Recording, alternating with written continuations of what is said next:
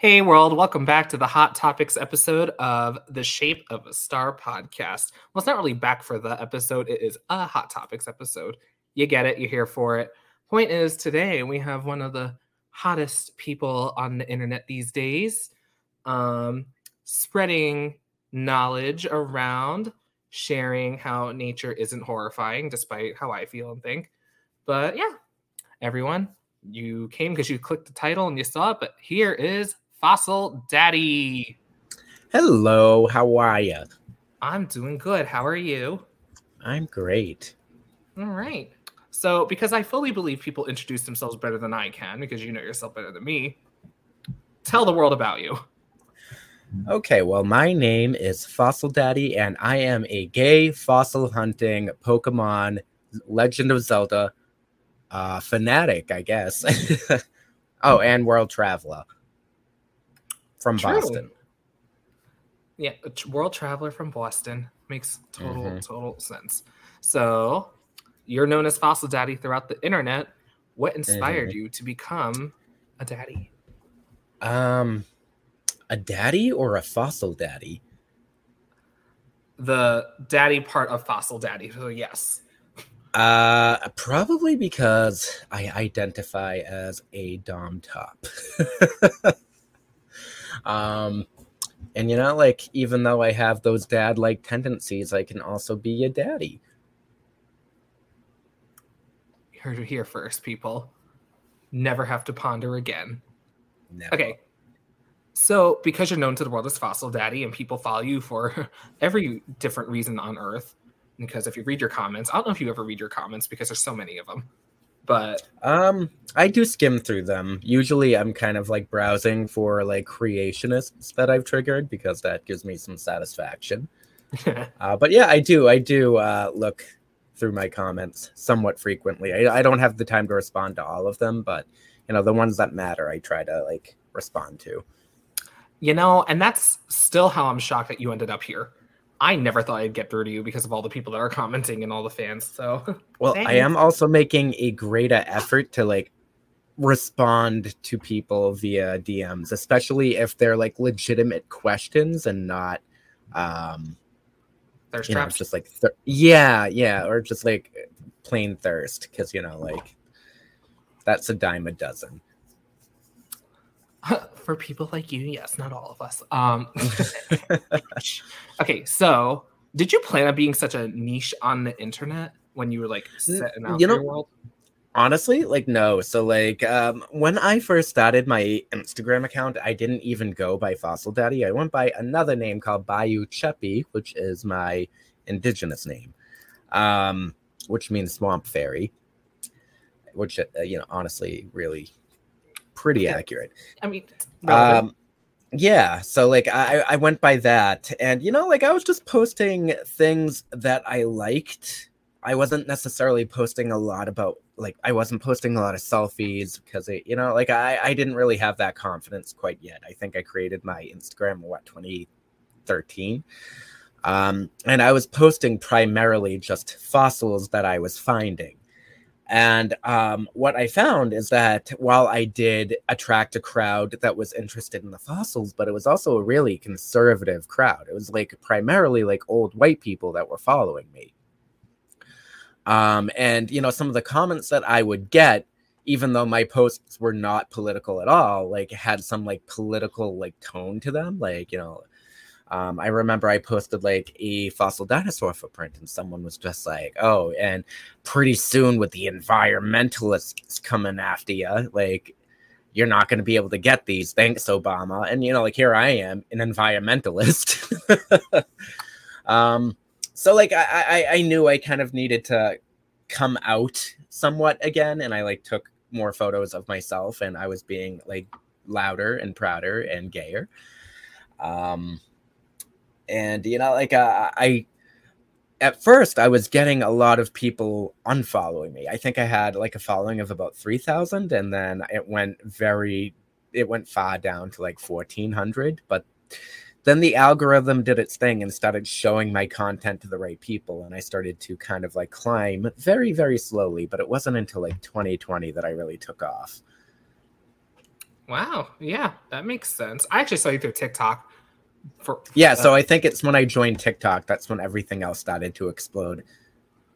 Yeah, that makes sense. And if anyone's wondering, as of right now, by the way, everyone, it is August 24th, 20 to 2000, 2022. Wow. Okay, you get it, people.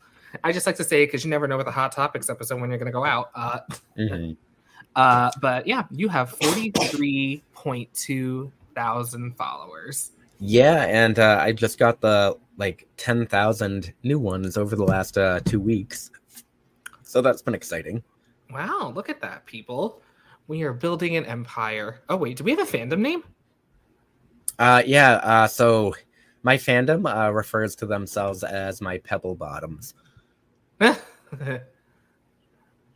don't know how I missed that, but Yeah, All right. yeah. So that's why occasionally I'm like, "Hey, pebble bottoms." awesome. Okay, so people can't see you right now, you know, because this is a podcast. So let's Yeah. clear it up that you can see them because you do, in fact, have both eyes. I do have both eyes. Yes. Yes, because you're still getting like questions like, oh, is it a real eye? Is it a fake eye? Okay, so Yeah. please explain what happened again.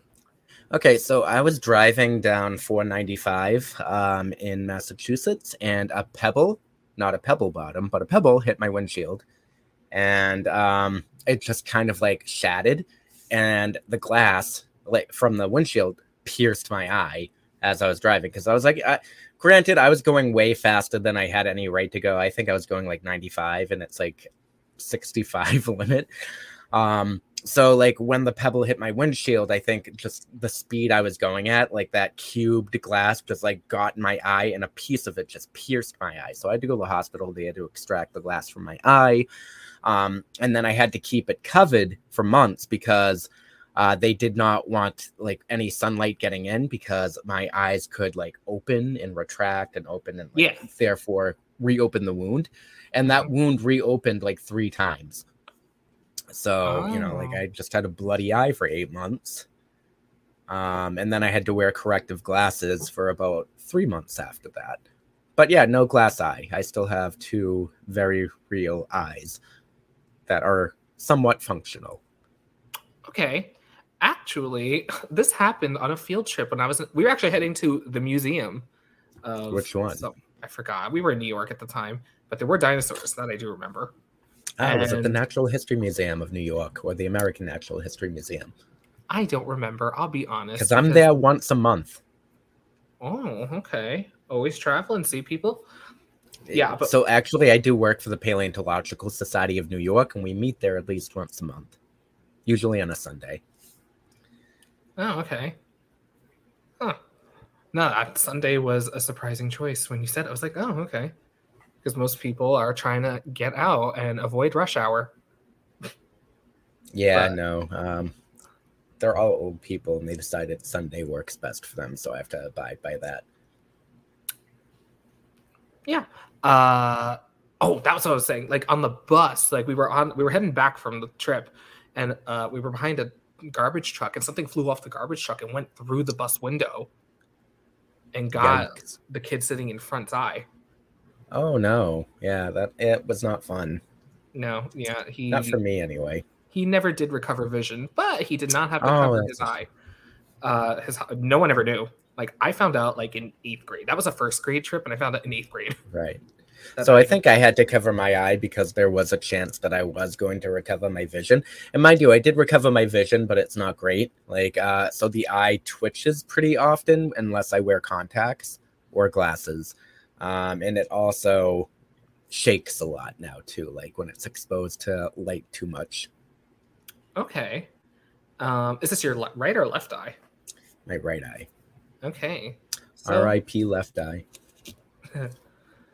so yeah, people, be mindful if you ever find fi- find Fossil Daddy out in public or the woods or whatnot. Uh, no, I have a lot of pe- friends who are deaf in one ear too, so it's always like Oh, so am I.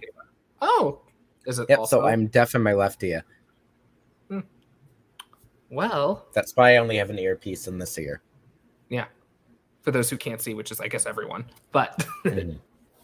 yeah, actually no, yeah, it's everyone I know that has only one ear of hearing. It's their left ear that went. But yeah. Okay, so Fossil Daddy does not wear an eye patch nonstop. It was medical, and now the world can see your face again Indeed. in all its glory.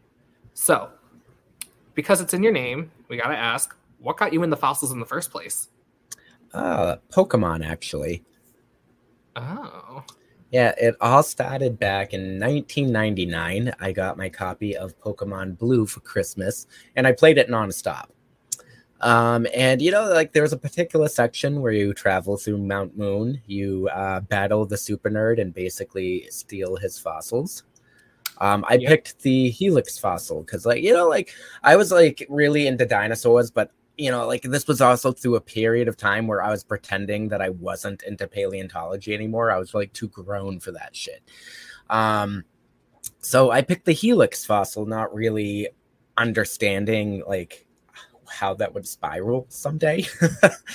um, so anyway, like you travel through the game, you go to Cinnabar Island, which took me way too long to get to because I didn't understand the concept of HMs. I got Me like either. HO yeah, HM01. I didn't know I had to use it on a Pokemon to use it. Like I, I tried just using it in front of the grass by clicking on the HM, not realizing I had to teach the move to a Pokemon, and it took me like a month to figure that out. But anyway, I picked the Helix fossil, and when I got to Cinnabar Island, um, I resurrected the Helix fossil to a p- little Pokemon called Omanyte, and like immediately I knew I was like, that's actually a real thing because I read a lot of paleontology books when I was six, um, which was only like six years ago at that time.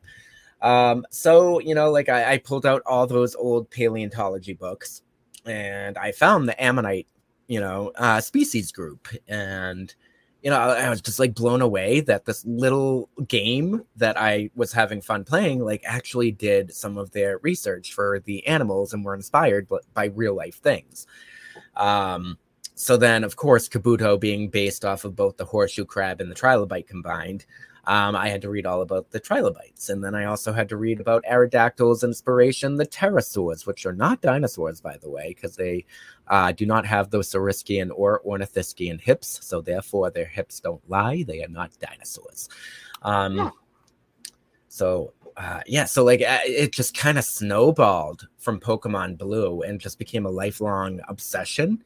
As you can see by everything in my in, my background, I've got a Mastodon poster, I've got a geological timeline poster, I've got framed fossils, like from all over the place. So, uh, so yeah. Uh, long story short, it was Pokemon and Ammonite.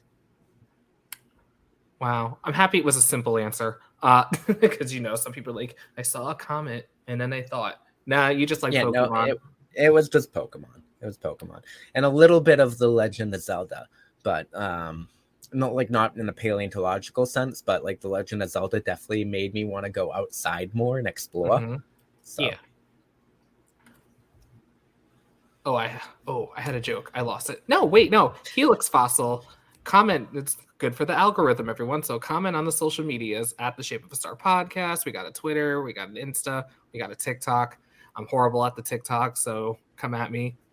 Comments are mhm. good for the algorithm. Blah blah blah. I'll give you some Helix for this Helix.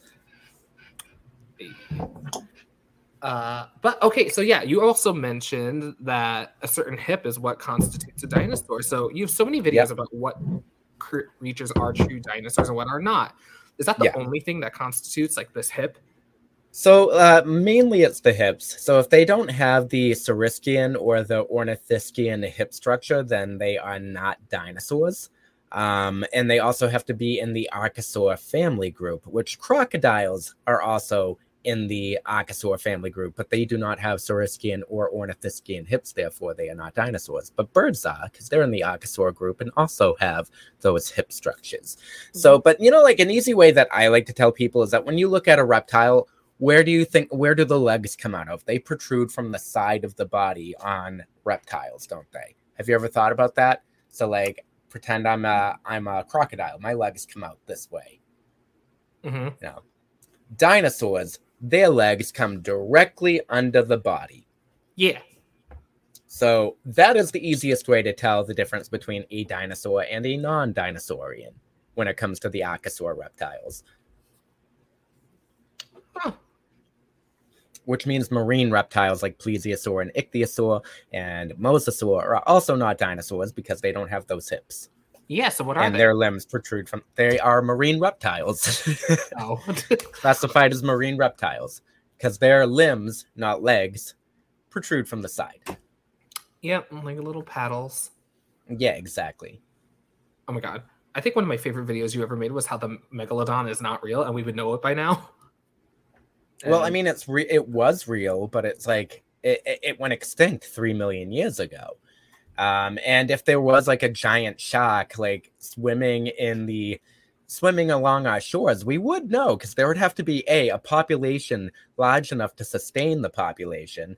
Um, secondly, megalodons were um, shallow water sharks that lived right off the coast, and they were warm water sharks. So, like, how like and if they could adapt to live in the deep sea where they're never seen, they wouldn't be megalodon anymore. You know, like they would they would have to adapt really uh, quickly um, to to live a life in the deep sea unnoticed. And then we would also be finding their teeth because sharks leave uh, lose their teeth constantly. Um, and then people argue too that while the coelacanth was only recently rediscovered. It was rediscovered in 1938 when they basically had no technology. We have so much technology now, and not only that, um, the coelacanth was still being routinely fished up until that point by South Africans. The South Africans knew that coelacanth was still around, but Western scientists from Europe and America had never once witnessed it. You know, so like it was only rediscovered in in Western science, but South Africans knew that they existed. And we knew that uh, that uh, giant squid existed too because their bodies washed up on the shore. We may not have seen them in the wild up until recently, but they still routinely wash up on the beaches dead. So, and then we also find signs like on sperm whales of you know their interactions. We would be finding signs of megalodon interactions pretty frequently if they still existed, and we'd be finding teeth that are older than three million years old. Also, I feel like we wouldn't live that close to the coast anymore. Yeah, yeah, yeah. They'd swallow you whole. Yeah. No, and not in the fun way. No, no, not in the fun way. Uh but so wow, no, I'm just that was fascinating. So where does one look for fossils since fossils So, you know, that sedimentary, my dear Watson, you have to look in sedimentary rock. You will only find fossils in sedimentary rock deposits such as limestone, shale, mudstone, and the like. You know, you're never going to find it in igneous stone. You're never going to find it in granite. Uh, I had this guy actually bring a boulder to me, which turned out to be granite, and he was. Um, convinced that it was a dinosaur egg. And I was like, you're not going to find a dinosaur egg on Cape Cod because Cape Cod is only about 5,000 years old. It was created during the last ice age 5,000 years ago. Dinosaurs died out 65 million years ago. So you're not going to find dinosaur eggs in the form of granite on Cape Cod. So, like, you know, I, I get that a lot actually, though. People will find like this perfectly round um rock and just assume it's an egg or they'll find an egg shaped rock and assume it's an egg and it's like nobody that's a rock or that's a concretion or a boulder. Um you know because like fossil eggs are very very seldom found full and complete anyway. Usually when you do see them in the museums totally like rounded they were reconstructed because most of them have been flattened or like torn to pieces through the fossilization process. Yeah, that would make sense. Mhm. That would make a lot. I did not know Cape Cod was that young because Long Island was made during the last ice age too. Yeah, yeah. So only about 5,000 years old. A lot of the East Coast is relatively young, especially in the Northeast, or very, very old. So, like, it's one extreme or the other. So, in New England, particularly, um, a lot, we did have like a lot of fossil record that existed at one time, but the last ice age completely destroyed all of those sedimentary deposits and washed it away uh, when the glaciers receded, exposing some of the oldest rock known on Earth.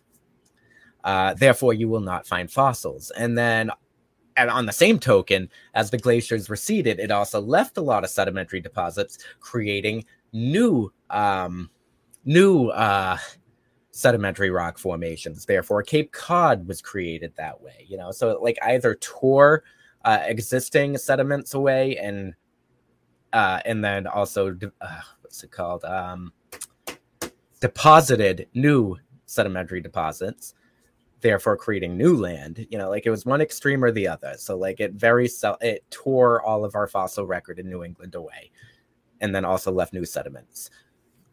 Which is also like that's interesting you said that either everything's old or super young because everyone's always talk about the mountains like the appalachian mm. mountains i think and how they're like older than god. Yeah. And even though they're like half the size of the ones out west. And yes they are extremely old they're some of the oldest uh, mountains in north america yeah so I don't know. Geography, geology, all that's fascinating if you can understand it. Because yes, half the words is, it lost is, me on already. So like people uh, people ask me all the time like how can they get started fossil hunting and you know like my greatest advice is to learn basic geology you don't necessarily have to become a geologist but you have to know the basics you at least mm-hmm. have to know uh, the difference between igneous and sedimentary rock and metamorphic rock um, and then on top of that, you also have to know the age of the rock, which you can learn relatively easily with a Google search. Uh, just learning how old the area you live in is is one thing. Um, but you know, I think the best advice that I could give to people who want to start fossil hunting is to join a local rock group um, because they facilitate fossil dig field trips all the time for a small fee. And I think that small fee is like $15 a year. And then you have access to go on actual digs and actually learn where the fossils are near you and how to extract them. So, like, that's really the best advice I have for people who want to get started. Huh. Which also leads into my next question is that so people have been excavating the world for like centuries now, not necessarily with all our excellent technology now, but yeah how come there's still more to discover? Is it just because we have the way to go so, So, first of all, the science of paleontology is still relatively brand new. Um, so, the idea of deep time or geological time was actually um, theorized by a geologist in Scotland named James Hutton, and that was about 400 years ago. But his geo- uh, his theory would not become uh, really accepted until a few hundred years later. Uh, so it was actually in Europe where paleontology started to become like a science. Before that, like collecting fossils was more of a hobby, but they didn't know what fossils were. They called them curiosities. Therefore, people would have literal curiosity cabinets, which is where we get the name curio cabinet, full of curiosities. Oh. And those curiosities were actually fossils. Uh, so in 1799, there was a little a little woman named Mary Anning who was born in Lyme Regis, UK. And uh, she is called the Princess of Paleontology because she really, um, like in her lifetime in the early 1800s, as she was discovering fossils, she discovered the ichthyosaur and the plesiosaur, uh, respectively. Um, this was the time where paleontology was becoming a legitimate science. It was not a legitimate science until maybe the late 1700s. And mind you, uh, because technology was very limited, um, we didn't really progress our knowledge in paleontology until about the 1950s. And even then, it was still very archaic. Um, so, like, even in the 1990s, I remember, like, paleontology is not what it is today. So, like, it's still a very recent science um, compared to, like, botany and other uh, animal biology or you know, other natural yeah. histories. No, and that's super interesting to know, despite the fact it's one of the oldest things that are studied. Dichotomy, people, go with it. so we already mentioned the ocean, but like the ocean hasn't been explored, is what people say all the time. I could be yeah. wrong. How much of the Earth do you think is actually left unexplored since we're now so like yeah, so people say uh, it is true that 80% of oceans are relatively unexplored but uh, I, i'd say about 99% of that 80% is all like open space. It's like vast like people forget like the oceans are not as full of life as like we like to think that they are. They are vast deserts like devoid of life for the for the most part. You have to go either to the very deepest trenches or right along the coast to find life. But in a lot of that open space, there is absolutely like nothing but abyss. So that's why it's unexplored. It's not unexplored because, you know, like we just can't get there. Uh, we do have sonar that can get there, and we know like the rock formations at the very bottom, but like in between, like from where we are down to the bottom, like there's really no uh no reason to explore because it's all empty. It's just water, you know. Like, it does that make sense? No, it totally makes sense because like where are you getting nutrients? How are you building the ecosystem to like even sustain Yeah. life like in the middle? Also, it's a lot of work to float. I don't care if Yeah, have a muscles of a exactly. You know, that's the only reason why we haven't explored 80% of the oceans is because like there's nothing to explore. And I think people, you know, people like to kind of romanticize the idea that they have not been explored and therefore anything could be there, but realistically, there's probably nothing because it's all vast openness. vast openness. I always think of like Finding Nemo, which I know is near the shore, but you know, when they go out of the reef and they see like the vast ocean right there, I'm like, yeah, yeah, exactly. You know, that's for the most part what most of the ocean is. Only there's not like that one barracuda like off in the distance, like stalking you. There's like nothing out there. I would hope not. Uh, honestly, yeah, because like most life is either going to be close to the surface or very close to the bottom, and in between there's like nothing. yeah, all those like snails that live in volcanoes, it's like stuff that could live like very old ways. And sure, one yeah, day exactly. it might be fascinating to know about, but I also have a huge fear of Yeah. honestly everything. So someone else can And, go figure it uh, out for me. As for land, uh, land for the most part is fully explored, especially with satellites that we have now. I mean, there are still a few uh, remote areas that uh, we as Westerners have not been to, but there are still indigenous tribes that have been left undisturbed, and it should remain that way, like the Seminoles uh, off of India. They, uh, we know they exist, but we're not going there. Uh, leave their populations alone, and then you know, in the vastness of the rainforest, there's a few isolated tribes which are now you know like coming into contact with people as we're chopping down their territory. Yeah. No, but I didn't know if there were like caves and stuff that we we possibly. oh yeah find. there are there are definitely cave systems that um have very seldom been explored but you know like you're also not going to find um fossils like most in natural caves because like most natural caves don't occur in sedimentary rock deposits. Uh, you might like in pennsylvania or even in uh, wales you might be able to go through mine shafts which were created through sedimentary deposits like coal shale and you'll find fossilized plants that way from the carboniferous period. Uh, but in natural caves um, eh, very seldom will you find fossils. Like I think there's only a few caves that I know of where you can actually go and find fossils, like Howe's Cave in uh, New York, but that was very much a mine in a quarry and thus became a cave, so man-made cave. Um, so yeah, and that's all limestone. So yeah, people, we don't have to be live in fear of monsters coming out of caves. No, for the most part, no. Know, Maybe a few bears like me, but uh oh yeah so speaking of you we see you in excavation clothing like all the time do you have to like super dress up for the whole professional like presentation professor stuff Um, it, it, it depends. So, like, when I was in Wyoming, even though the um the air was relatively cool, we did have to like have hats on. We had to keep our bodies completely covered because we were in the mountains, and sun like the radiation there from the sun was a, a bit more extreme than it would be here in New England because we're just a bit further up. Uh, Yeah. So even though that cool mountain air might be refreshing, like your skin's gonna burn. And mind you, I don't burn that often. I went to frickin' the Bahamas and the Caribbean, and I barely wore sunblock and never got a sunburn. I went to Wyoming, and it was 63 degree weather, and uh, yeah, my shoulders were peeling, you know, because I didn't keep them covered.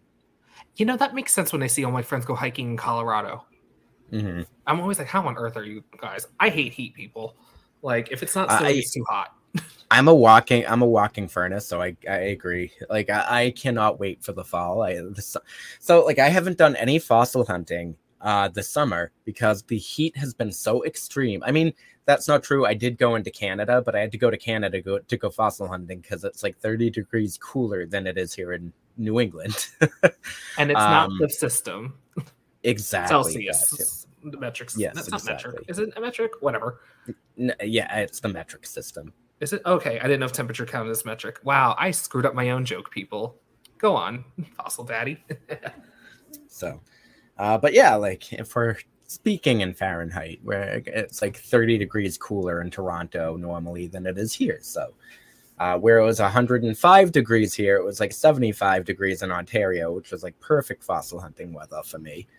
But I can't wait for the fall so I can just go fossil hunting more. And honestly, like I've been in kind of a depressive state in the last few weeks because I haven't done a whole lot of fossil hunting. And, you know, like that's such a big part of my identity that it's like detrimental to my mental health too.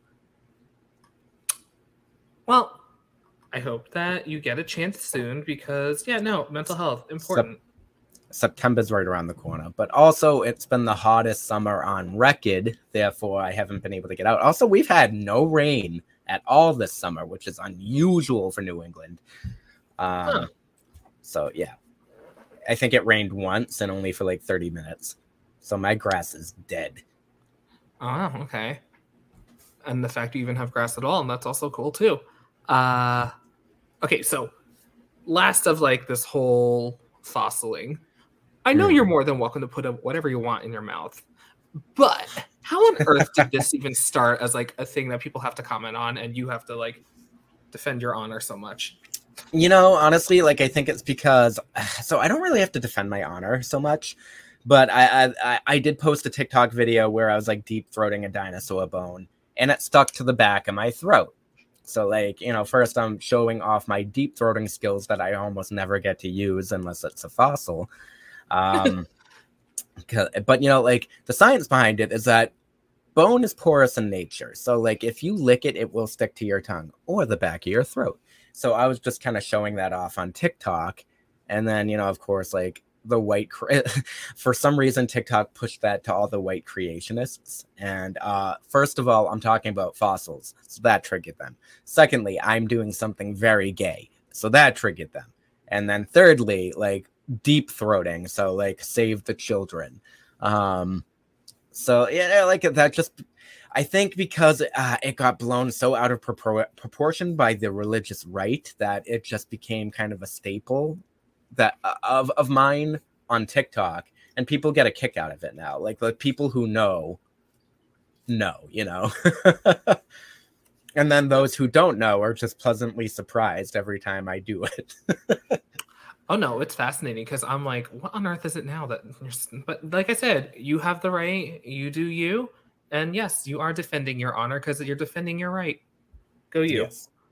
My right to deep throat old bones. so you are also a licensed wildlife rehabilitator. So for those I who have no sure idea what am. that means, what does that mean? Uh, so that means that I am licensed in the state of Massachusetts to rehab injured wildlife. Um, I specialize in marine mammals and sea turtles, but I also work with like frogs and turtles and small little mammals like chipmunks and voles. Actually, I had a vole last week that I named Voldemort. Uh, oh. He just went back into the wild. Um, and then also occasionally fox, deer. Uh, I have worked with the occasional bear.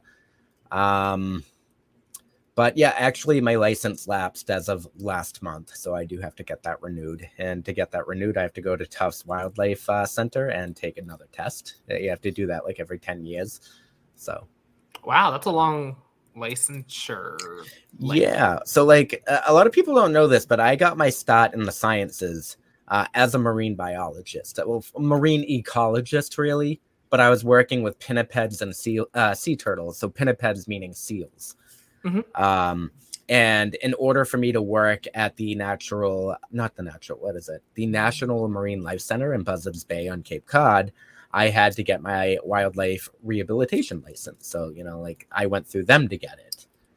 Um, and then, you know, like it's good for multiple years. So I've just been, you know, using the knowledge that I gained when I had to take that class to, you know, help the critters. Aw, but also, this makes sense how you know so much about the depths of the ocean and how, guys, it's dead space. Yes, or empty space. So you know, like I, am glad you brought that up because uh, I had someone on TikTok recently be like, "Well, you're a geologist. Well, what would you know about the ocean?" I was like, "Aha! I was also a marine ecologist.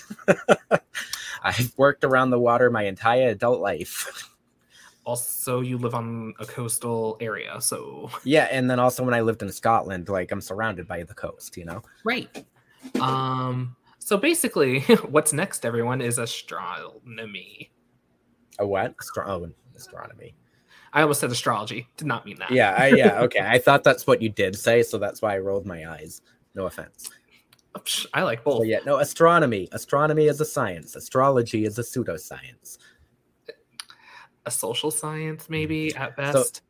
It's funny because like somebody recently came up to me and they're like, "You're a geologist, right?" And I was like, "Yes." They're like, "Okay, can you tell me like which crystals are good luck?" I was like, "That's not geology. I can't tell you what rose quartz is gonna do." it's metaphysical properties. People just Google Yeah. it, it comes up. But no, yeah. So you've conquered the deep ocean. You're in the Mhm. level of now. Level of now. You're on the surface level with the Earth. Next is space, Yep. and you've conquered. Yep, every- I am a rock water type uh, typed gym leader for sure. Ooh, that was a question later. It's good to know. Oh, Uh, yes, okay. Well, yeah, I don't know if it actually was. I should have made it a question later. Uh, Yeah, I'm a dual rock and water type for sure. I mean, I'm wearing a lifeguard tank top right now. I'm up. I'm by the water often. Yeah. I'm also a licensed certified lifeguard. Uh, not practicing right now, but that makes sense. You can't wear do everything. No, I, uh, like I was doing it pretty actively, and I was also like coaching swim team and teaching swim lessons. But you know, like my life has been getting busier as my professional work has been um, picking up, and I like I started lifeguarding and teaching swim lessons and coaching like during the pandemic because I was getting bored, and a lot of my scientific work was slowing down during the pandemic, so it was something to do. But now, like all that is picking up again, so I had to I had to cut those, unfortunately. Makes sense. Also, you're lucky. The fossils have been here forever. They'll be here when this pandemic ends. Yeah, exactly. Exactly. So you could take a moment to focus on the now, I guess. I don't know. Whatever, people go with it. Okay, so because you're a license, you well, were recently a licensed wildlife rehabilitator. So does that mean you like go outside and like you seek wildlife to help, or it's more of just like you find a bird outside and you help it? So like both, but mostly it's like either the um mass wildlife calling me telling me that they have like an injured animal or it's a wildlife hospital that doesn't have room for a patient and they ask if I have space and I almost never say no. Um like okay, so like the one time I almost had to say no is when they had like a litter of coyotes because the mother got hit by a car. And you know, I was like, ah, do I really want coyotes in my house? I have dogs and like frogs and turtles, but they were the cutest things. I could not say no. They lived in my garage for like a week until I transported them to a wildlife sanctuary in um near Dartmouth. So yeah, they were adorable. Were they loud? They were pretty loud. They howled at night. Um, and they got they let me know when they were hungry. And mind you, like I had to. So like I'm very like anti fur when it comes to fashion, but to feed them, I had to dress in like a coyote fur, so they would disassociate humans with like Yeah. Uh, so like that's the only reason why I would keep furs, and these furs have been passed down for like hundreds of years, and they were given to the wildlife hospital for this specific reason, and then I inherited them when I started taking animals, and it is the only reason why I would wear fur. Um, any other reason, like for vanity, I think is stupid. I'm just gonna put it out there. It is stupid. It is vain and cruel. But these are like this was for wildlife rehabil- rehabilitation purposes only. So I had to kind of like dress in the coyote skin just to kind of like feed them and uh, give them like bottles and pretend I'm giving them a nipple, you know, like that kind of thing. So they would dissociate human beings with like nursing and food. So what we're hearing right now is that your fursona is a coyote. A frog, if I were to have a fursona. That's exactly how I say it. If I were to have a fursona, I'd be a meerkat. Um, but I've dabbled, I've dabbled, but yeah, frog, I'd say, because I have frogs like tattooed all over my body. Like I love frogs. aw, I love animals. Like even when I go fishing, I don't go fishing with a hook and a line because a like ponds don't ponds and oceans don't need any more plastic lining. And then secondly, I don't like the idea of hooking a fish and potentially hurting it. So like I'd just rather go fishing with my bare hands and catch them and then let them go. I actually posted a story on Instagram today of me just catching a fish casually with my hands. Yeah, I commented and I was like, you are so brave. it was just a pickerel. Pickerels are full of mucus too, so like that was a slippery guy. Left my hands full of slime. Yeah, no. Um, we live on very opposite ends of comfort and nature. like you see that fish tank behind me? Where where's my arm? Yeah, right there.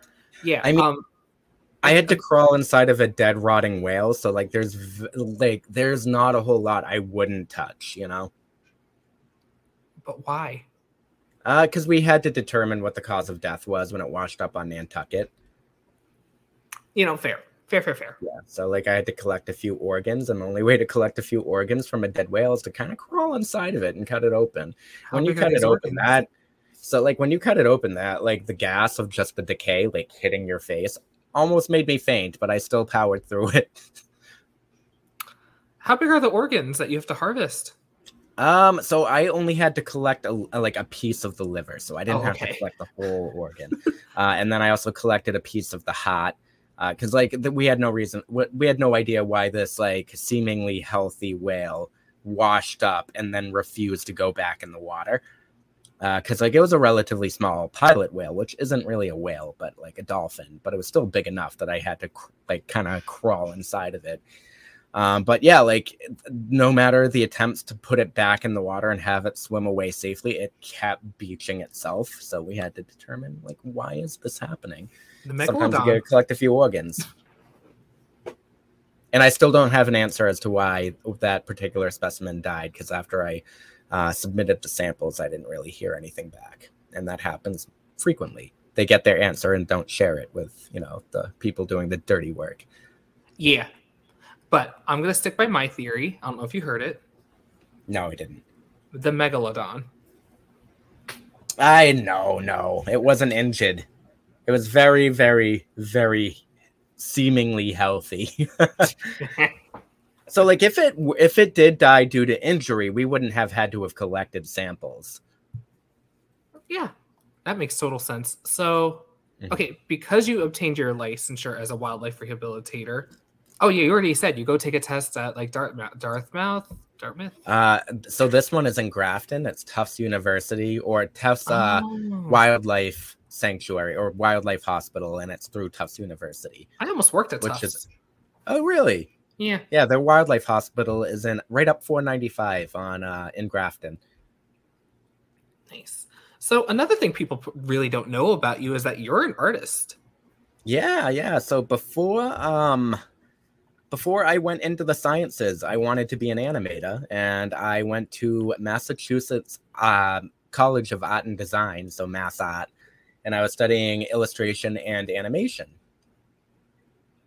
No, I actually used to want to be an artist too, but then I realized, you know, I can do simple art. I don't have the spark of Yeah. behind it. So, So- I wish I had the time to really pursue my art a little bit. So I had like an active comic, uh, web comic that I had for like ten years. It really d- it had developed kind of a following too. It was called Mittens and Sauerkraut, um, and I kind of like merged a lot of my like passions between science and mythology and kind of merged it into one. And you know that's something that I've been toying with, like you know, like revamping like 10 years later as my skills have only developed.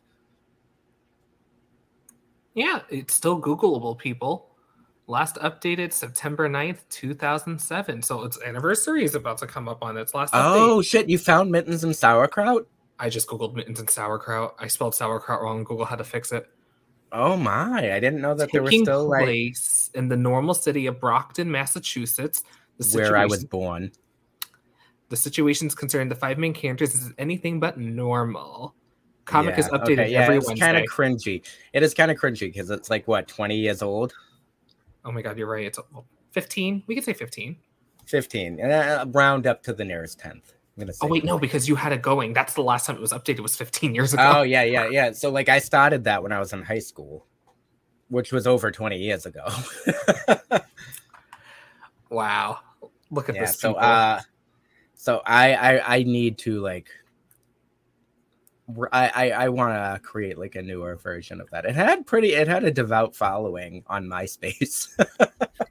so wait, hold up, everyone.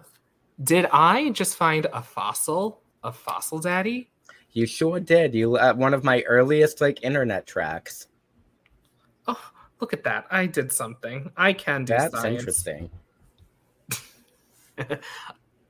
but yeah, so how did you learn to draw? Was were you like super into it before you went to school for it? I was I I was always really into it. So like it all started when I watched this little anime movie called Unico or the Fantastic Adventures of Unico. Um, and I wanted to learn how to draw Unico. Uh, so I drew him, and uh, I, I, had to have been like three. And I, I think my aunt said something along the lines of, did you just like draw that right now and it like looked just like the character so she was like whoa so like when she was impressed by it by my little crayon drawing i just kind of never stopped drawing and i drew uh, at least twice a day until i was like 15 um, and then of course high school got a little too hot and i had to drop that down to a few times a week and then art school got even hotter and made it made me hate drawing so much which is why I left for the sciences for my other passion. Also, so, like at that when I went to art school, mind you, it was like the early 2000s or yeah, early 2000s.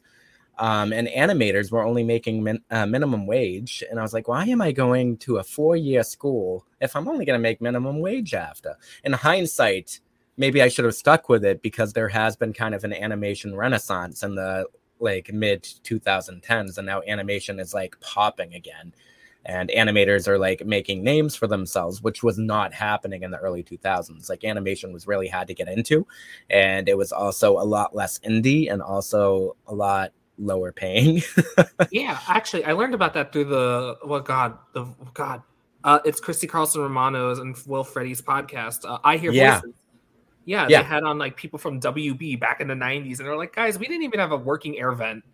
Yeah, yeah.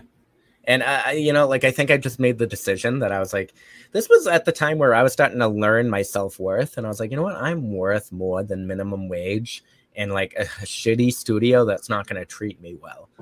Um, yep. So then I decided to go into the sciences, which didn't treat me a whole lot better considering like natural sciences is pretty heavily dominated by older white men. Yep. Um, but you know that was just that was just a hurdle I had to go through, and at least I was getting compensated for it a little bit better. Yeah. And it helped me save a lot of wildlife in the meantime. Dreams come true, people. Stick yeah. to it. You know, another reason why I got my license too is because I was very anti Sarah Palin, and she was uh she she put like a bounty on wolves. Like I don't know if you remember this, but like she I was do. like allowing people to like shoot wolves from helicopters and then return their paws for a bounty of like $250. And then she also made it legal to gas baby bear cubs in their dens. Um, so I actually, right, yeah, so right after I got licensed, uh, like freshly after I got licensed, I actually went to Alaska to volunteer with orphaned wolf cubs and uh, bears too. So I knew about the helicopter things, oddly enough, because of Twilight and Kristen Stewart had yeah. a whole thing on like the interview with that late night show about. Yeah, I love Kristen Stewart. She's like really, really ahead of her time. Yes, and Charlie's Angels being. was an excellent movie. I will fight that. I've I've never seen it actually. I just rewatched it. That Charlie new Charlie's Angels movie. Everyone everyone slept on it. We failed, just like Little Mix um, in America. I love Little Mix, but I don't know uh, what that is. They're a band, uh, or, or oh. on hiatus girl group, but like they already hinted they like two years will probably be back. Um, I'm like, okay, fine, go like take an album break, I guess, whatever. But so my other question is, did you're also a painter, and did art school yes. hate make you hate painting? Uh, I, I don't think it made me hate painting so much because I only had to paint like for painting class. Um, but it really made me hate the repetitive like drawing animation. Mm-hmm. And this was during the time too where everything was switching over to computers. And yeah. in the early 2000s, animation was like very all about that cheap flash animation, which I didn't like. You know, like I was very traditional. Like you know, like uh, if we're gonna go digital, at least let me hand draw it myself and not have a program like make these wonky movements for me. Yeah. I was very against like making animation more lazy and more cost effective. Like I get why it would need to be more cost effective, but it was ugly. You know, like I, I wanted to express myself artistically, and you can't do that in flash animation. Uh, and at this at the time too, like uh, CGI was still kind of developing, and they were all about that like sensory motion CGI, which just looked bad in my opinion. I did not like that. Uh, so I also really didn't like the direction that animation was moving in at that time. Little did I know that if I waited like 10 years, it would go back into the direction that I do like. It's okay. You're doing excellent with your life right now. oh, yeah, yeah, yeah, I know. But, you know, sometimes I still think of like if I just went through with it, would I be like Rebecca Sugar right now with mittens and sauerkraut? I mean, you have the following. Let's bring it back. That's true. That's true, man. You know, like start your convention tour. sure people love you web comic again. Yeah, web comics are really back in. What's it called? Like Webtoons yeah. or something like that. One website that's green. Look, I don't know. In fact, yeah. if you do want to know people, fun enough. Uh, so episode four is Tyler. Tyler lives in Boston, by the way, too. Um, Tyler's the one that reads all these comics. He sends them to me. I binge it, and then I'm like, why am I reading this? But I think it's like webtoons, whatever. Um, but yeah, back to you because this is about you, obviously. Uh, and if you want to go listen to Tyler, episode four. You like to backpack through unfamiliar countries. I do. What counts as an unfamiliar country? A country that I have not been to yet. Okay, so you specifically got it because yes. you never know. Some people are like, "Oh, it's just like unfamiliar to America," or no. So it's like very specifically a country that I ha- I have not been to, or a country that I have not fully explored. So like I've been to Latvia, but I've really only been to like the major cities, like uh, what is it, Riga? Yeah, something like that. So, but I haven't been beyond it. Oh, eh, but you know, like I think my one of my best backpacking trips was through Wallachia and Romania, so that was cool. I am in awe of people who could backpack. I think it's one of the most horrifying ideas. Just... I love it. So uh, backpacking gets kind of hard for me because like I stuff a lot of rocks in my backpack and then I kind of slow myself down because all of that weight on my back. Uh, so like now I've been backpacking primarily through car, like by driving. Um, I have backpacked countries by foot. Uh, I backpacked all of Scotland by foot. Um, wow. I did most of the UK by foot. I did the Jurassic Coast in the UK by foot. Um, and then I also walked from Glasgow to Edinburgh. From Edinburgh, I went down to Siccar Point near North Berwick, um, which is where James Hutton developed the theory of geology or deep time, geological time. And then from there, I headed into Fife, Fife, which is a bit north. And then from there, I walked all the way to Inverness area, then all the way up to Thurso, which is like the tippity top of Scotland. So that was like a month long of a month long walking journey. That was my next question. How long did this take you? probably like a month, maybe a month and two weeks, and maybe like, not two weeks. It was like a month and a week and a half. Huh. And when you specifically go backpacking, are you like fully disconnected from the world, or are you like making sure people know you're alive via like a phone? Um, so like I let people know that I'm alive. So like for those of you who don't know, I'm a dad now. So like they have to know when I, where I am and if I'm alive. So uh, when I was backpacking through Canada, which Canada is a familiar country to me, but it's also a very vast country. So I had there are many spots in Canada I haven't been. So I did a fossil hunting like backpacking trip through Canada recently. Um, I had to stay connected as best as I could just for the sake of my kids. Um, and then also social media because like you know like once you have a following you have to stay up to date with the algorithm otherwise they punish the hell out of you so like you ha- you have to stay connected in some capacity. But when I was in Scotland, I was like totally disconnected. I maybe like contacted my colleagues and friends maybe like once every 2 weeks or once a week if that. Uh cuz like I also was poor back then cuz I was a student still. Um, and I had like this cheap like government phone from the UK, which was shitty. So, you know, I couldn't really be in contact with people in remote areas. And it was a different time. It was a different time. It was. That was like actually I left Scotland in 2017. So I was there from 2008 oh. to 2017. Okay, well 2017 might not be like a too distant of time, but No. No. But yeah, 2008 5 years ago. That's Twilight. Oh, it was, wasn't it? I'm not actually a big Twilight fan, but I know enough about it. I love Twilight, but no, it's actually Twilight is one of the things. Uh, so here, congrats, people, you get to hear my Twilight rant. But I believe Twilight's going to be one of those weird books that they're going to make kids read, like in hundred years, like in school. Like, oh, The Great Gatsby. Look, I'll, I'll be honest, I hate The Great Gatsby. Everyone, but like people think it's like one of the best books from the 20s and era. So it was actually The Wonderful Wizard of Oz by L. Frank Baum that got me to start reading. So, which I and that was published in 1899. So yeah. I was born 98 years later. Yeah, and with all that, so I totally believe Twilight's going to be a relic. Also because Twilight was written. Oh no, not no, not not 98, 88, 88 years later. bad math, bad math. It's okay. You gave us so much knowledge, you can make a mistake today. Yeah. Uh, but you know, Twilight is also a relic of its time because it was like the last major book to not include cell phones. Because That's it was true. for 2000. It took place between 2006, like January, to like fall of 2007. You know, like, honestly, like during my mittens and sauerkraut era, like having a cell phone would have made that web comic so much more seamless.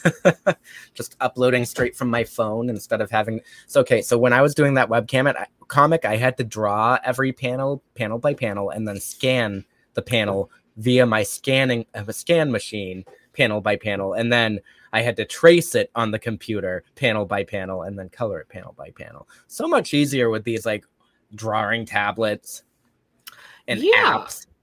I don't think people understand how slow web comics got updated back in the day. People like we got like a frame a week, and we were mm. all excited. Yeah, yeah, yeah. That's what mittens and sauerkraut was. It was like a frame a week. And you still had your following, and look at you mm-hmm. thriving. Yeah. Well, okay. now I have a very different following, but besides the point. Besides the point. So a lot of what we've talked about is stuff so out of my like realm of knowledge, but the next part is not. And from here on out, I could actually talk more eloquently, people, for on topics I know. So maybe I won't keep screwing up like jokes and whatnot. But anyways, next up is so Fossil Daddy.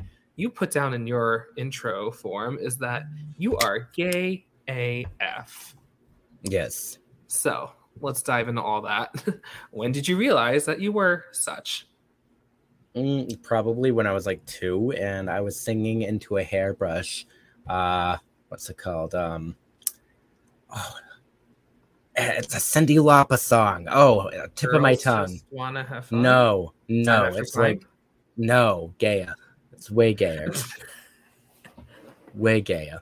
Um, shit, I have it in my phone. Give me one second. I feel like a terrible homosexual right now. It's okay. I named the two songs I know of Cyndi Lauper already. So, Send it the wait, you only know two? Okay, Cyndi Lauper. Cyndi was not my. I think I'm a bit younger than you. Um, Sheba. No, that's not it. That's not it. All through the night. God damn it! How was oh, that, so Cyndi hard Lauper? for me to remember?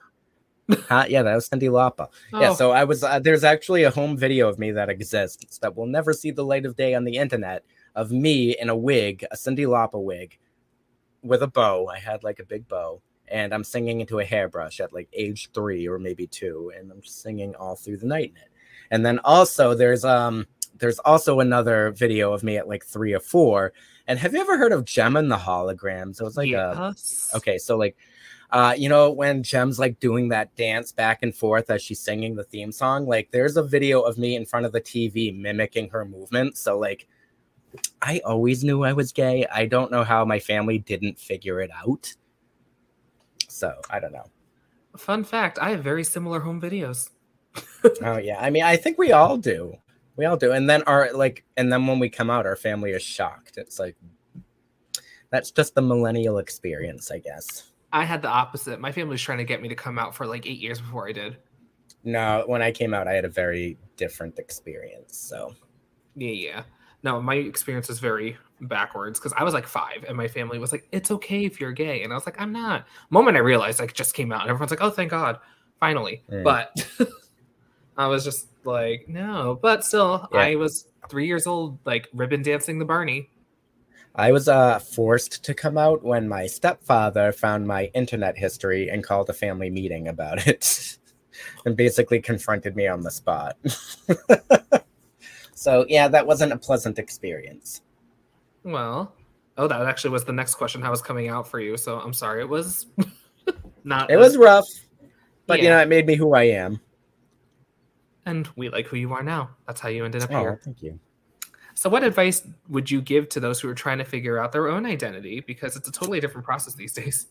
Yeah. So, like, you know, when people tell you that it's okay to come out, my best advice for you is to believe them, uh, but also come out at your own pace. You know, like it's not about everyone else and their comfort, it's about your comfort. Um, so, if you need to take your time with coming to terms or coming out, take your time. If you don't feel particularly safe coming out, take your time. You know, uh, really develop connections with people who will understand you and will, you know, like, and, and if you're worried about the people who are going to drop you, um, don't worry about those people because they're not meant to be your people anyway. And I wish that's something I knew when I was younger. That was so eloquent and well thought out. I'm so impressed. Well, yeah, I've given a lot of speeches about this to youth, so. oh, the youth. Mm-hmm. Okay, so what is something you'd like to tell the gay community at large? Uh, it's okay to be a nerd. I mean, I know like a lot of gay people know that it's okay to be a nerd, and it's like the cool thing to be now. Um, but you know, like I, I think I, am speaking from personal experience, and I know my personal experience is not the same as everybody else's. But I also struggled with like who I was as a person, and I had a hard time embracing the things I loved because I was still trying to figure out my sexuality. And it took me a long time to kind of figure out that my sexuality and all everything else that makes me me can coexist. Um, and I feel like a lot of uh, gay men, particularly our age and older, still have a really hard time with that. Um, you know, like it's just a it's a generational thing, like generational trauma of being gay yeah. before the 2000s. I'd even say before, even before the 2000, like mid 2010s, because only in the last few years has it been like as socially acceptable as it is. Oh no, I fully agree because I graduated high school. You said 20 years for you. I graduated high school in 2011. Mm-hmm. So, and even then, that was like when Glee was starting. Right. Yeah. Yeah. So, so like, um, uh, I remember when I was graduating high school, like gay marriage was like still a topic of discussion in the state of Massachusetts, and it was highly content uh, contentious, even in this little blue state. You know, like um, and I, I remember like the discussion was so fierce about it that like I had to, even though I was forced to come out, like I still had to kind of keep it to myself just for my own safety. Yeah. Like I had to consider my safety at all times, and it was it was scary, honestly, being a gay teenager. Yeah. In the 90s and 2000s. Yep. I can't say it any better than how you did. Yep. Yeah, that's it. So those who are listening who are of the younger persuasion, uh, I'm not gonna say count your blessings, but yeah, because like every world, right? And you know, like uh, I know kids in the South still have like kind of a hard time with it, and in the Midwest or even like Wyoming, and um, you know, like it's a very different experience depending where in the country you are. If, assuming you're listening as an American Yep. And I think that's part of like why my family was so like, oh my god, just come out because I grew up like five miles from the border of New York City. Yeah, yeah. So, so uh, I grew up in like a very violent neighborhood where you know like we had games called uh fireworks and run so like if you heard fireworks you had to go run for cover because those weren't fireworks hmm Yeah. But other games that you were into back in your youth, ooh, look at the segue, people. I'm proud of that one. Is that you're super into Pokemon, like you said before. very into pokemon So, what's your favorite generation? um i'm not a gen 1 uh but you know due to contrary to popular belief just because my favorite pokemon happens to be kabutops does not mean i am a gen 1 um so my favorite pokemon games that is a good question i would probably have to say Heart Gold and soul silver i would even say the original soul i mean silver and gold but i think Heart Gold and soul silver were like really as remakes built upon that foundation and just made them so much better I've watched a lot of Pokemon playthroughs because I just don't play Yeah. the games anymore. But something I have a question then for you is about Heart Gold hmm. and Soul Silver. Is Kanto still in it? yeah kanto's still in it Oh. You know, I oh. think that's what I really loved about Gen 2 is because you had two whole regions to explore. right. Whereas all of the new regions, like once you're done with the main game, there's really not a whole lot to do after. Like even the post like the post game for S- Sword and Shield was abysmal. It was terrible. Horrible. Like those two like the sword hair and the shield hair, like I just wanted to burn them. Like I don't know. Sorry. Like I know that's a bit graphic and violent, but yeah, I wanted to like throw them in a pitch fire. Yeah, no, I. So for me, my Pokemon journey is I stopped playing after Gen three, Hmm. and then I wanted Galarian Ponyta. Oh. So I got Shield, and then I did not like Shield at all. But also No, this like new gen that's about to come out, I'm like, you know, damn it, are you pulling me back in? Crap. Yeah, so this new gen I have high hopes for, but I'm also like I, I know Game Freak, you know, they're they're very uh, they very seldom want to push the boundary and make something entirely brand new. So like I'm I have hopes, but I also don't want to give those hopes up. So we'll see how it plays out. Are you team keep Sprigatito on four legs? Uh so I plan on going with Fuecoco, so I really don't have an opinion on that. Okay. Uh, I want to go with Quaxly if I do play it. Yeah, Quaxly, like the little gay Donald Duck, love him. I was just but. Fue Coco, Fuecoco really captured my soul. So I traditionally I have always started with a water type, but this is like the first generation where I think I'm actually gonna start with a fire. Squirtle was my very first Pokemon, and I named it Bitch awesome. because you could name Pokemon in the Game Boy like any cuss word you wanted. So I had bitch, I had fuck, I had shit. Um, and yeah, like in hindsight, that was not very mature. It's okay. We were not a yeah, big age. I was back then. 12. Yeah, I was 11 or 12. Wow. You are older than me. I thought you were younger. A lot of people say that. Yeah, I get that a lot. yeah. Nah, so I'm like a 93 baby, everyone. So, No, I'm an 80s baby. yeah. So I was like, what, like four or five when Pokemon finally came out? But Really? stateside, yeah. The tr- true generation of like Pokemon was like true, true, true childhood where you could Yeah. finally conceptualize it all. Yeah, no, I remember the Berlin Wall falling in 1989. Wow. I didn't realize it was that close to me. Uh huh. Wow. See people. I actually have a piece of it too. Oh, that's also very on brand. Yes. Another relic of history. Not a natural fossil, but still. Yeah. Remnant of human past. So that's more the realm of archaeology, even though it's very recent, but still. Yeah. Uh, but okay, so back to Pokemon. Uh, so your favorite generation is like Gen 2 and its remake. Mine was Hoenn. Yeah. But what's your favorite type? Even though Oh. you kind of said it. uh, rock type or the rock water duals. And I also really have a really particular fondness for fairy types, only because of Clefairy being my favorite non fossil Pokemon.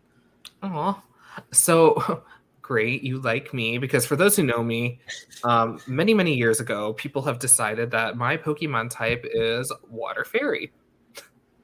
And I was- Adorable. thanks. And I was like, oh, what is a water fairy? Primarina. Oh, yeah, I see it. Uh, so look at us, compatibly friends. Um, Oh, that was the next question. If you were to be a type, what Pokemon type would you be? Rock, water. um, I would be a rock and water Pokemon. yeah. And so, what would be your ideal six Pokemon team? Ooh, okay. So like uh Tyrantrum, my shiny Tyrantrum, uh my shiny Kabutops, my shiny Archeop uh what is it called? Arcops? Uh, shit. Okay, so it's based off of Archaeopteryx. Uh, then I've got my shiny Cranidos and my shiny Bastiodon. I think that's five, and then my shiny Aerodactyl. So like I I, I went through rigorous um, Masuda method breeding to get all of these Pokemon in their shiny forms, and they are my main team and have been in my main team since Generation Seven. So actually, Kabuto, or my first shiny ever was my shiny Kabuto. He's been with me since uh, Heart Gold and then I've just been gradually collecting all of the shiny fossils, and they are my main team that I still use. And you have art of you with all of them, right?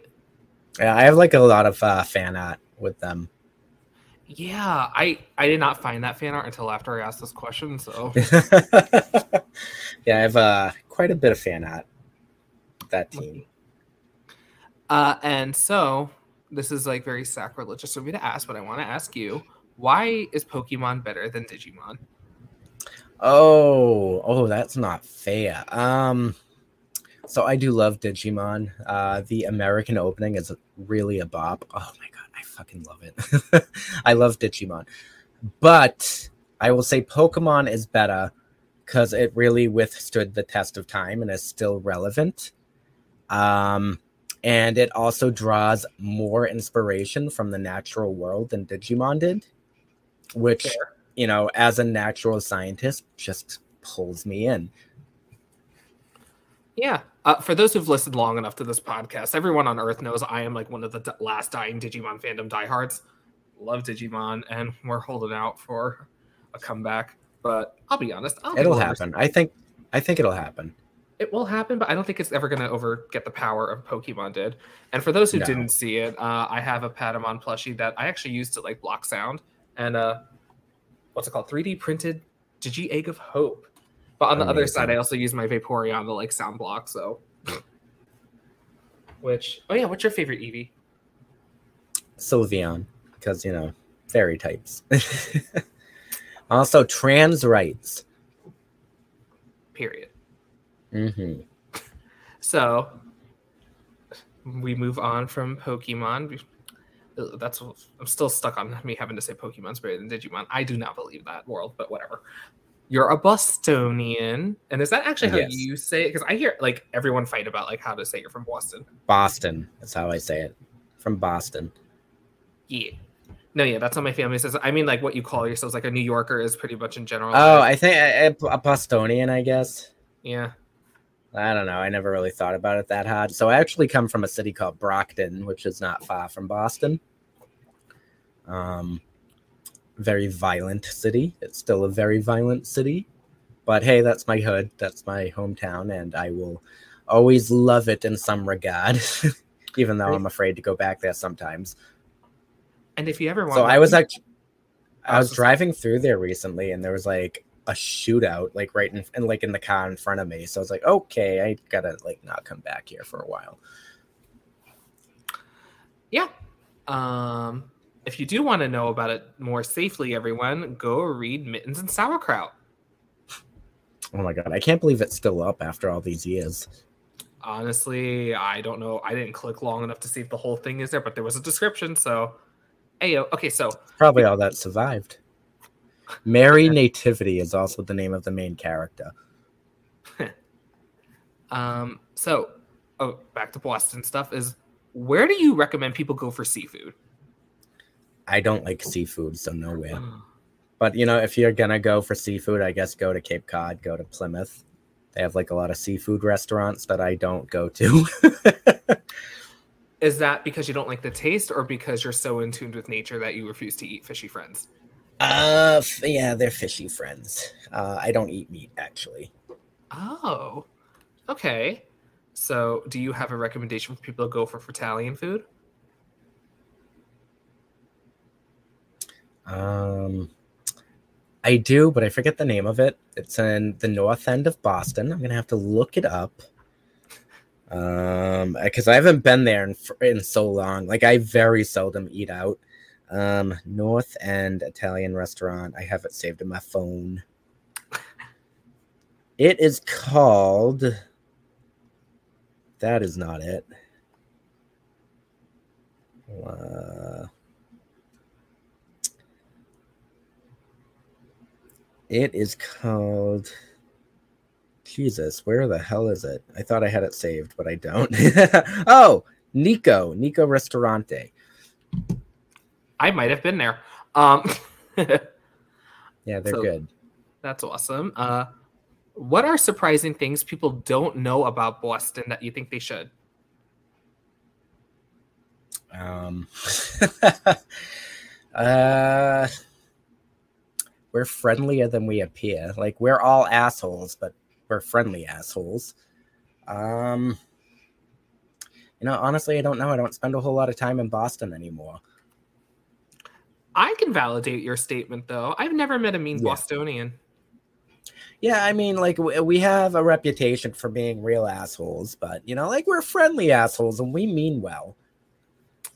I don't know. Yeah, Maybe so like uh, I would have had like a better answer about Boston if I like thought about it ahead of time, but like I don't know. It's been like a few months since I've actually ventured into Boston for anything extracurricular. So, yeah. oh, really great gay scene on the South End. Okay, but also really not really a great gay scene when it comes to like clubs and bars. There are some like gay bars and stuff, but not really a great scene overall. There are better cities to go to. Okay. And speaking of the scene, I know it's not in Boston itself, but it's basically there. How's P Town? Mm. Oh, P Town. Um, so I haven't been for like five years, but it is a lot of fun. It's a lot of fun. And of course, you're like right on the ocean. So the last time I went, I was actually transporting spadefoot toad colonies. So I didn't really actually get to go into the town. I just kind of went to the vernal pools near the town and released some wild spadefoot toads to re uh, sustain their population. And uh, yeah, but the town itself is really fun. I actually avoided it for a while because I did have a fiance that I met in Scotland, and we went there and uh, that's also inevitably where we broke up. So, so I avoided it for a few years, but I'm over it now. So like I'm ready to go back and experience it. Well, you might see Tyler then. Uh, that's how I know everything about P Towns because Tyler goes and he reports back. oh, he does. Does he live yeah. there? Nah, he lives in somewhere in Boston. I should not say it here. Uh, yeah, probably not. Um, but yeah. So there ended the main question portion even though i learned so much about you like in the pre-chat beforehand and people keep following fossil daddy because like he has so much shit about him that is just fascinating and little by little we'll learn bits and bits and cool new fascinating things. Well i hope so. Like uh I try to make my platform all about learning and if you learn something about me i guess that's just an extra bonus. Heyo. All right, so real fast before we get into the rapid fire questions is uh, commercial mm. time. Ding ding. So because Fossil Daddy over here is a geek, we're gonna go with the Geek Therapeutics program. So Geek Therapeutics wants you to feel like the superhero who defeated the villain in your favorite comic book. Imagine what it's like to be in an anime character's shoes. Feel proud during the moment or instant you raised your hands and arms in victory after conquering a Dungeons and Dragons quest, and cherish the moment you hugged your teammates after winning an esports tournament. They want you to use geek culture and all its artifacts, such as video games, anime, fan fiction, comic books, pop culture, esports, and tabletop RPGs, to unlock the best version of yourself and others. All their stuff is approved by the American Psychological Association, ACE, NBCC for their trainings and certifications, which, for those who don't know, like basically, if you're working in mental health, their official licensing board has approved everything, and they just keep coming out with more things I've never heard of. So, like NBCC's social workers, like they just got play therapy, all these things, people. You can check them out at geektherapeutics.com, link in the bio, show notes, whatever it's called, and use the special link to in the description to subscribe and to their awesome content and begin to learn how to mix the wonder of fun with bettering humanity. And if you have any questions, please reach out because I am more than qualified to answer them. Boom, there ended the commercial back to Fossil Daddy. So, you ready for these rapid fire questions? I think so. Uh, we'll see. Question number one What are your chosen coping skills? Oh, um, eating. So, because even though you are a vegetarian and don't eat meat, what do you eat? Cheez Its. That's my go to. Plain Cheez Its or extra toasty? Or one of the Plain. other flavors? Plain. Okay. Number two Team Edward or Jacob? Uh, I'm gonna go with Jacob because he's Native American. Which direction should you cut your sandwich? Uh, diagonal. What direction should you fold your napkins? I don't fold napkins. I just tear them apart. What gift would you want to get from a fairy? From a fairy? Yeah. Ah, some fairy ass. Um, actually, no. I would probably like magic gift, like anything. You interpret the question as you wish. Ah, Okay, I don't know, like a dope ass outfit, like Cinderella. You know, just one click and I look good. Wow. Very Wizard of Oz, too. Yeah, give me those. Yeah, ruby slippers, silver slippers. Actually, they were silver in the book. True, they were. Oh, have you read all the books? I have every single one of them. Oh my god, there's so many of them. hmm That's really admirable, actually. Yes, I even have Wizard of Oz themed um, bookends for my Wizard of Oz book collection, and it's like accurate from the source, like silver s- shoes, blonde little Dorothy with the curls. So does that mean you're a fan of the movie and or Wicked? Uh, so like Wicked, the play, I like. I've not seen the movie. Oh, I meant the Wizard of Oz I like. movie. Oh, the Wizard of Oz movie. Yes, I love it. I do, even though it's really inaccurate and completely like almost a different story. But not, like there are elements that remain, but like Wicked Witch of the West was not the main antagonist. She was like a very small part in the book. Yeah. Uh, have you read the Wicked books? No, I've not. Okay. I actually really liked the Wicked books, but it was nothing like the play. No. Yeah, so I've heard. Yeah. The play is good too, though. Um, but back to the questions. Okay. Left or right Twix? Left or right? What? Twix, like the candy. Twi- uh, oh, the chocolate. I don't like chocolate actually, so neither. What what's a trend that went too far? Um, you know, probably faking um, mental disorders on TikTok. that one really drives me nuts. I forgot that happened. Um, It still happens. It still happens. It's still very much a thing. oh, drives me insane, people. Please go get properly diagnosed. Self diagnosing is a great start. Go get it legitimized, please. Um, Yes. Sorry, I'm trying to figure out where. To, okay, here we are. Oh, who would play you in a documentary and or movie about your life? Oh, that's a good question. Um, Tina Fey. What would the genre be? Uh, whimsical sci-fi. Sci-fi. I don't know. I don't know what it would be. Actually, it wouldn't be history. it would probably be like comedic sci-fi. Okay. And then Oh, wait, no, not that. Okay, sorry. I'm so hard to keep up track of all the tabs I have to keep. or you know what? Actually, my my movie would be purely animated, and I would also be voiced by Nancy Cartwright. That's awesome. Uh, if you stick to the status quo, which clique would you be in? Which what? Clique. Clique? Oh, yeah. like a high school clique? Yeah. Um, well, I've always been pretty anti-clique. Mm, you know what? I want to be friends with the pretty girls. You know, like the bitchy mean girls. Just you know, like I want to.